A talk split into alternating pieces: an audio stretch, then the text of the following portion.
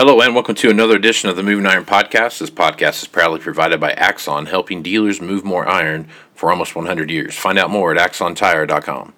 Axon was started almost 100 years ago out of a passion for keeping agriculture moving. It's that same passion that drives them today.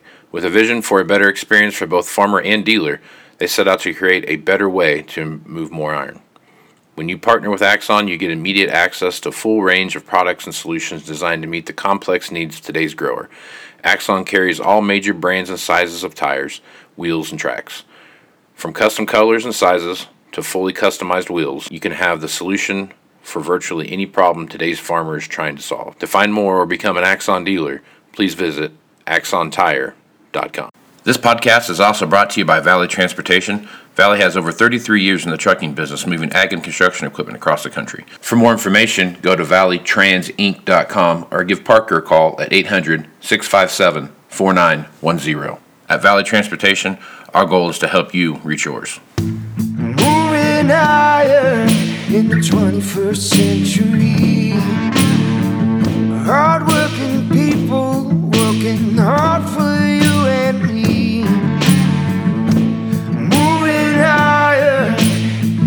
time and time again. Through the years, you'll find us here. Moving. Hello and welcome to Moving Iron Podcast. Markets with Shawn Hackett. This edition of the Moving Iron Podcast is brought to you by Axon Tire, helping dealers move more iron for the past 100 years. For more information, go to axontire.com. Also, Valley Transportation has been hauling ag and construction equipment across the country for the past 33 years.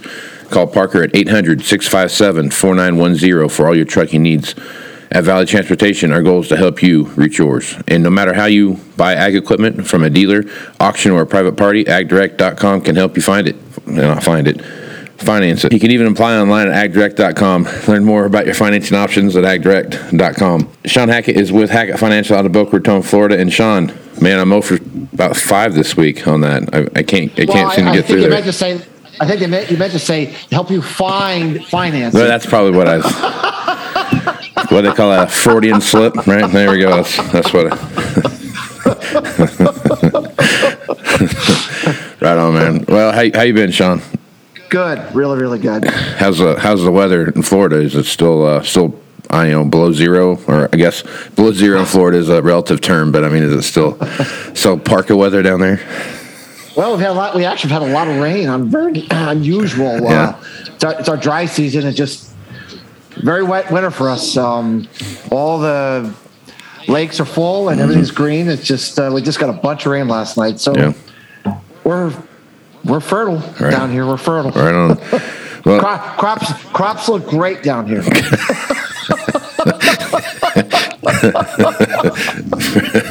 Right on. Well, I mean, there there's a, a lot of weather going on in that area right now. I mean, on the eastern seaboard, anyway. I mean, there's Yeah. pretty big, Oh, yeah. pretty big cold snap. A lot of lot of uh, cold Yeah. weather pulling through there.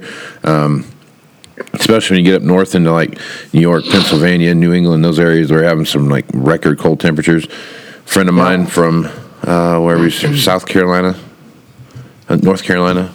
Um, just sent him. You know, I saw a Facebook post. They're supposed to get six to in- six to ten inches of snow, which is freaking unheard of amount of snow for that part of the world. Yeah, so that, that so- that's that's a that's blizzard. That's a blizzard for them. Yeah. that's a blizzard.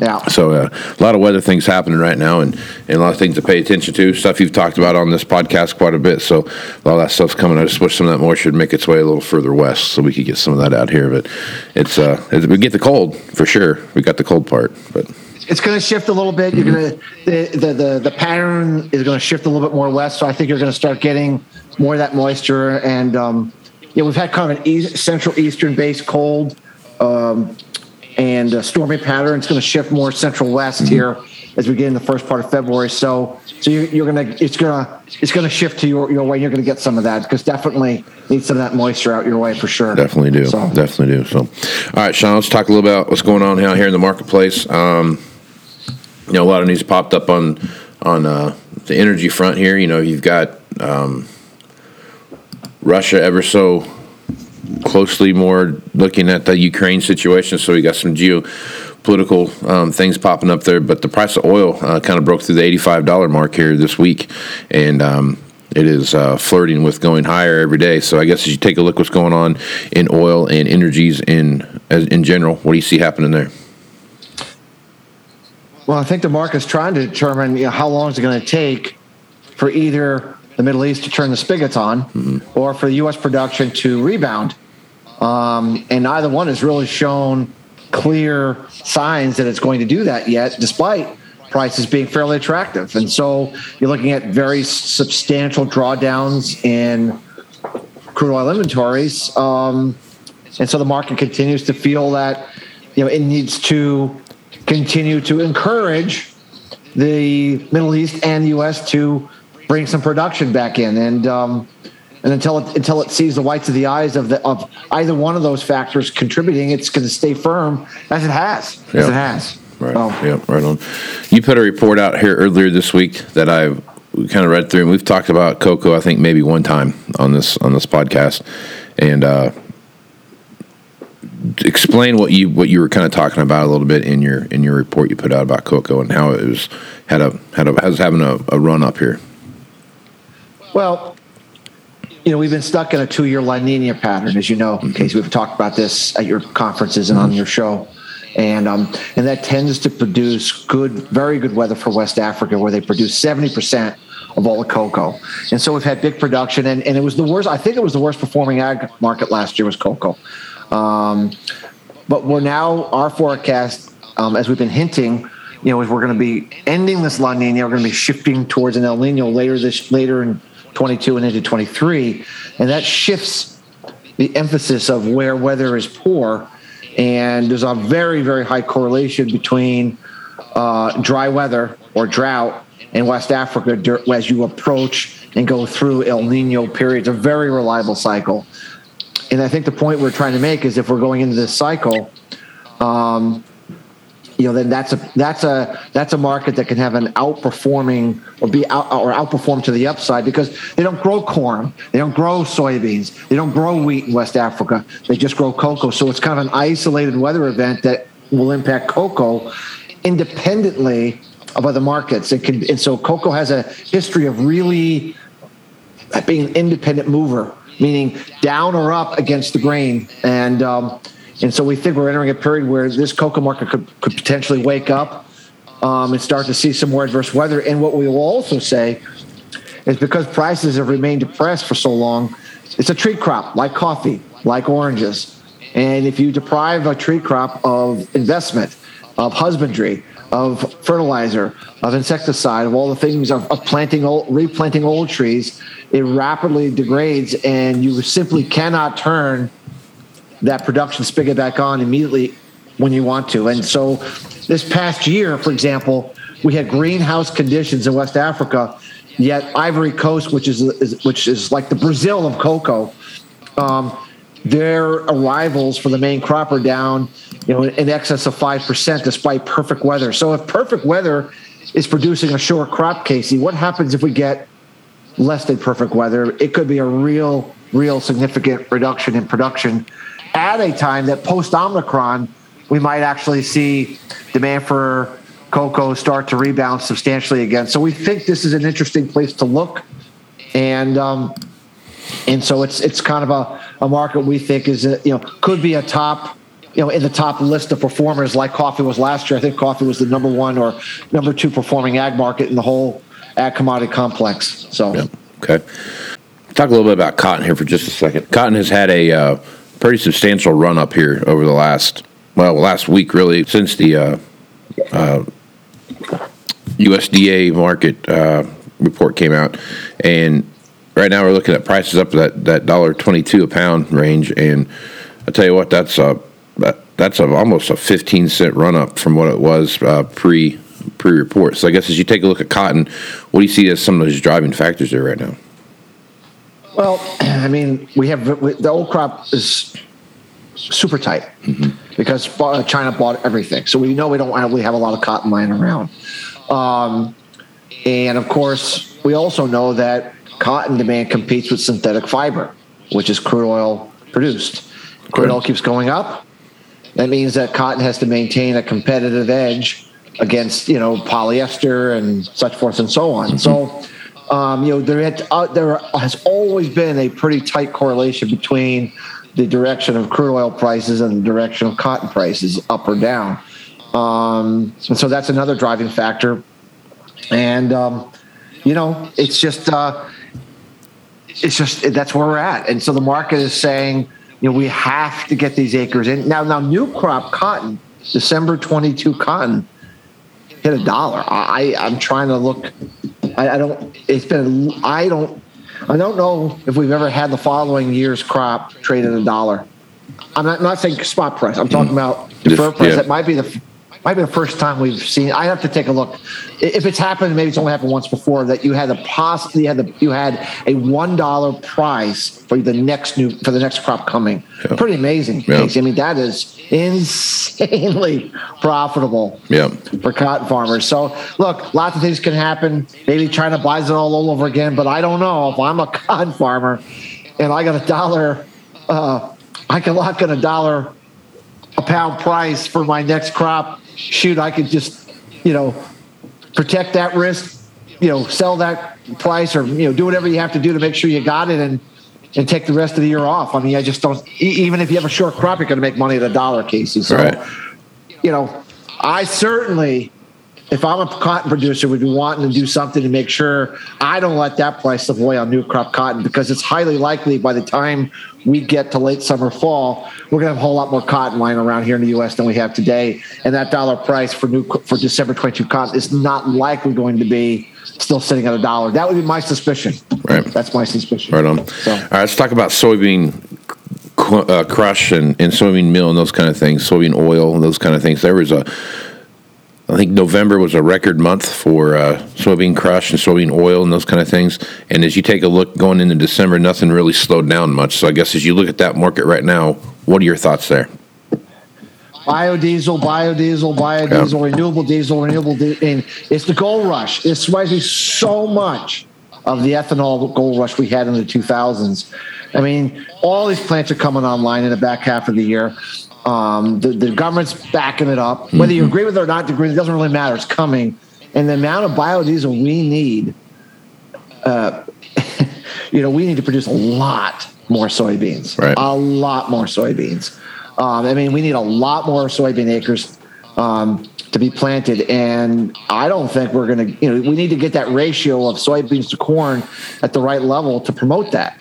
And so, the, I think the market is starting to put pencil and paper together and saying, "Look at this crush. This crush is not going away." And you know, what do we, what do we what do we need to do here? And I just think that that's what the market is trying to do now. We know South American crops were supposed to be record setting, and now they're not. We don't know how they're exactly going to turn out, Casey, but we know we're not looking at top end Midwestern soybean crops in South America. It's going to be something less now. Gotcha. And so that so that puts the market on edge. And so so I really feel that this is a demand driven story.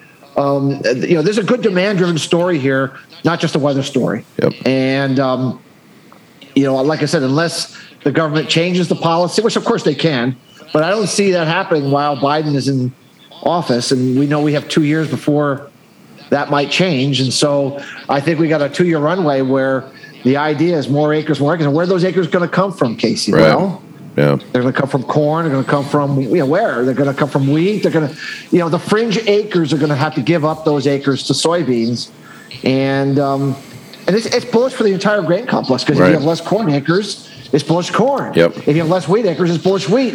And so this whole thing, this gold rush for soybeans, is a bullish long term uh, driver here for grain markets overall, absent a weather story. Right. You know. That was my next question. So where where are these soybean acres going to come from? And and you're right. I mean, if you take a look at where it's at right now, corn is kind of soybean soybean acres from what I've talked to and heard and listened to and those kind of things. Um, soybean acres are edging out corn acres a little bit right now just because of input costs and those kind of things there. But when you start looking at you know explosive you know soybean numbers that are out there and you're starting to see more and more every day where there's this, this volatility in the marketplace is just you know down 20 up 20 down 15 up 10 you know those kind of things especially in the soybean complex it's almost like the soybeans are starting to kind of trade separate from each from everybody else just like you've seen wheat do in the past Well, just think of this, Casey. We've- We're having some very good rains in Argentina right now. Mm-hmm. Very good rains. it should be bearish soybeans. Right. Yeah, they corrected a little bit, and it because it's a the demand is is there's there's another there's another force. That's what, I just mentioned. This is more than just a weather story. That, that you know, it's a, it's a demand story, and that's really you know the corn story in the 2000s wasn't really a weather story. It was a demand story, and then whenever weather got involved, it made it really explosive. You're right; it's starting to separate itself, mm-hmm. and because it has a it has a problem, it needs to address that problem, and the problem is that it needs more acres than current prices are likely to give them at least the way it looks to us at this point. And that's that's um you know that's not something you always uh, get in these kind of markets Yeah. but we have it at least for the next two years. We have this runway and so one has to recalibrate what that means for the grain markets grain pricing and such forth and so on. And that's uh it's an interesting dynamic now. And of course if the chinese feed demand monster comes back online here in the second quarter uh, as they rebuild their hog herd, you know, they need more soybeans to crush for bean meal feed and everything else. So Right. uh, it's a, it's a good story, and that's why we continue to be favorable to grain markets heading into the spring. Before you know, we might place some kind of a uh, a formidable top that prices all of that in because the market's job is obviously factor all these things in. I mean, it's not it's not like this renewable store, diesel story is a secret Right. you know, it's not a secret. So the market's going to price this in, we think, fully by the spring and the, and price fully the weather by the spring. And that could be where we might have a formidable top and we continue to, to feel that that might be a place that could place a, a sizable top for a while and, and producers might want to be really putting pencil and paper together to make, to make sure they don't let, you know, that blow off top or whatever it is that we might see, you know, run away from the back to the downside. So even though the, the long term story is bullish, we might price most of it in here in the first half of the year. So Right on. Okay. All right. Let's talk about milk for a minute. Um, last time we talked about milk, milk was was hovering around uh, around twenty two bucks, and you know it's right around twenty right now. But it, it's been bouncing back and forth between twenty and twenty two for the past oh man almost two months now. It feels like um, get down to about nineteen for a minute, but then it'll jump back up. And I guess as you look at milk right now, there are some headwinds there. I mean, even though the price is high, there's still some there's some there's some margin issues there that they're still fighting against. So I guess as you look at milk, what do you see happening there? uh, it, it, just looking at the milk market from a technical perspective, when you have to look at everything, right? Everything is. Um, second quarter class three milk went right to the 2014 all-time record high for the first quarter. And so, so on a chart, when you mm-hmm. see that, that would be a logical place for the market to have a setback. And we did. Mm-hmm. Two up, we gave two bucks up just like that. Doesn't mean it's the top, by the way, but it means that was the first. You would expect to have the market have a, a pause. Right. Now, what usually happens is you then surge the market back up again and say, is that the top? Or are we going to go forward? And that's what we don't know yet. But but so so technically this was a logical place for the market to have a setback. Now, there was a lot of fear buying on the idea that a lot of these milk plants were running at less than full capacity because of shortages, labor shortages due to Omicron sicknesses. And that was redu- that was reducing the output for cheese and butter and that sort of thing. And because of that, that was causing a crimp in supply, which, you know, kind of like what we see in the in the cattle, you know, the packing houses, they can't bring the animals through. So the beef price takes off because we're not producing enough beef. Same situation, but there's a flip side to that, right? Eventually you get sick, and what happens? You go back to work because you, after two weeks, you're healthy, and you're you're fine. You go back to work. So there's a, and we found out this out with the pagos. They do come back online. They do get back to throughput, and they do get back to producing more beef again, and the beef price comes back down. And so I think we're seeing some of that happen, where we're starting to see some of those plants coming back online or starting to increase their capacity again, bringing some of that extra cheese back online. So that's another thing causing fundamentally some of this whipsaw volatility. Our best guess, Casey, is that we're probably set up for a healthy correction into the late first quarter, early second quarter, in an ongoing move higher. That's that's our best guess at this point. We think as these plants come back online and as they increase their output, it's probably going to prevent the market from taking out those 2014 highs and allow for some setback to take place in the market. um, a healthy correction, but I mean, not the not, not not that actually would be supportive to a much larger move later, which has been our forecast. So, what we're trying to say to producers is just make sure you just take care of your second quarter milk. You know, don't you know don't try to get too cute. Make sure you're protected, um, and and and don't let those because those prices are profitable, um, and and we haven't had profitable prices in milk in a long time, and so that's what we're suggesting. But we still think the outlook for milk looks positive longer term. We just think that this, we did hit a roadblock, and we think that roadblock probably is going to hold this market back for now. So, right on. Well, Shawn, good stuff as usual. Folks want to reach out to you and get more information about what you're doing over there at Hackett Financial. What's the best way to do that? Our website is Hackett, H A C K E T T, advisors.com. Lots of information on there to give your listeners a really good idea of how we look at things to see if our information could be of value to your listeners. Right on. Well, Shawn, thanks for being on the podcast, man. I love being here always, and and maybe on our next uh, podcast we could talk about the Tonga volcano. I've been getting a lot of questions about it. Yeah, that's that would be um, good to talk about because a lot of yeah, crazy things have happened there. yeah, because I get so many questions, and I think there's a lot of this might be a good topic for discussion about mm-hmm. what does it mean or does it mean or, or or whatever. But maybe something to talk about on Tuesday. Yeah, so. there were some there's some very cool pictures they found on satellites when that thing went off and everything else. That was pretty neat deal. But yeah, it, it's a big impact there in the uh, what's that the South Pacific Sea there. So it's uh, a lot of stuff going on. So anyway. Shawn, appreciate you being on the podcast. I'm Casey Seymour with Moving Iron Podcast. Make sure you check me out on Facebook, Twitter, and Instagram. That's where you find the latest editions of the Moving Iron Podcast. Also, go to Moving Iron LLC for all moving th- uh, moving iron related topics. So, with that, I am Casey Seymour with Shawn Hackett. Let's move some iron, folks. Out. You want to have a meaningful competitive advantage to help sell more equipment. Whether you represent the sales, parts, or management department of an implement dealership, there's a surprising amount of complexity when it comes to tire, wheel, and track technology. Let Axon worry about that so you can get back to supporting your customers. Axon has leveraged years of experience to create a streamlined process that gives you a proven path to help today's grower and sell more equipment. The roots of their organization go back almost 100 years to the invention of the rubber tractor tire. Supporting agriculture is the number one driver of Axon from product development through sales and service. To find more or become an Axon dealer, head over to axontire.com. This podcast is also brought to you by Valley Transportation. Valley has over 33 years in the trucking business, moving ag and construction equipment across the country. For more information, go to valleytransinc.com or give Parker a call at 800 657 4910. At Valley Transportation, our goal is to help you reach yours. Moving in the 21st century.